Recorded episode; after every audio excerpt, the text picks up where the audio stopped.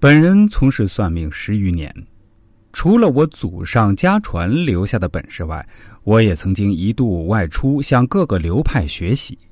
记得先前的时候，课堂上一个香港老师教给我们说：，当你抛出一枚硬币，落在地上时，正反面的概率都是百分之五十，而落地之前，你永远不可能确定的知道硬币将哪面朝上。这说明未来是偶然的、不可知的、有概率的，但硬币离手的那一刹那。一定是有确定的抛出高度、角度、初速度、角速度、空气摩擦力、各类阻力、地面材质、硬度、弹性等等，把这一切因素都考虑在内，通过严格的数学计算，其实正反面早已经确定了。也许，仅仅是也许，我和你就像那枚硬币。从出生的那一刻起，一切所有能影响你的因素都摆在那里，固定了你的一生，只是你自己不知道而已。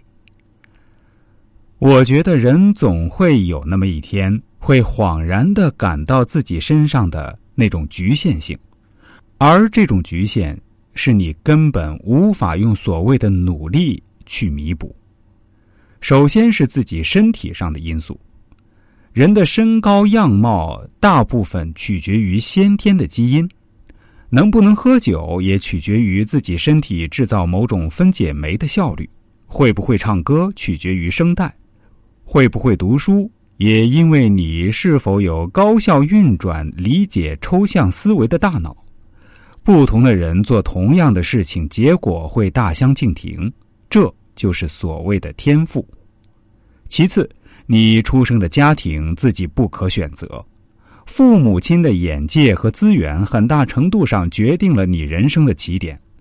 另外，根据发展心理学的理论，人总是追求小时候所缺乏的东西，所以童年的生活决定了你以后人生的道路的动力所在。君不见很多白手起家的富翁，小时候总是穷得一塌糊涂，受尽白眼。很多富足家庭出身的人，最后选择投身科学与艺术。另外，人生很多的偶然性的因素会放大彼此间的差距，突如其来的运气，突如其来的疾病和灾难。娱乐圈有那么多美貌年轻的人，他们谁不努力，谁不费尽心机，但最终一线只有这么几个。商界高层也都如此。一将功成万骨枯，死去的那些失败者真的比那些成功者要差吗？这些东西都不是靠一个人简单的努力就可以了。每个人一天就二十四小时，就算你不吃不喝不睡，也就这么多小时。你很努力，很努力，很努力，无非也就是把自己的效率提高两倍，但这样真的就可以爬到金字塔顶端了吗？正常思维的人恐怕都不这么认为。芒格有句话说得好：“要是一个人有能力，那么他肯定会知道他自己的能力的边界。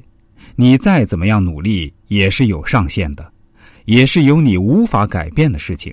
而这些事情对你的影响会比努力要大得多。”德鲁克也说过。一个人想要成功，就必须发挥自己的优势，而想办法弥补自己的短板是不可能成功的。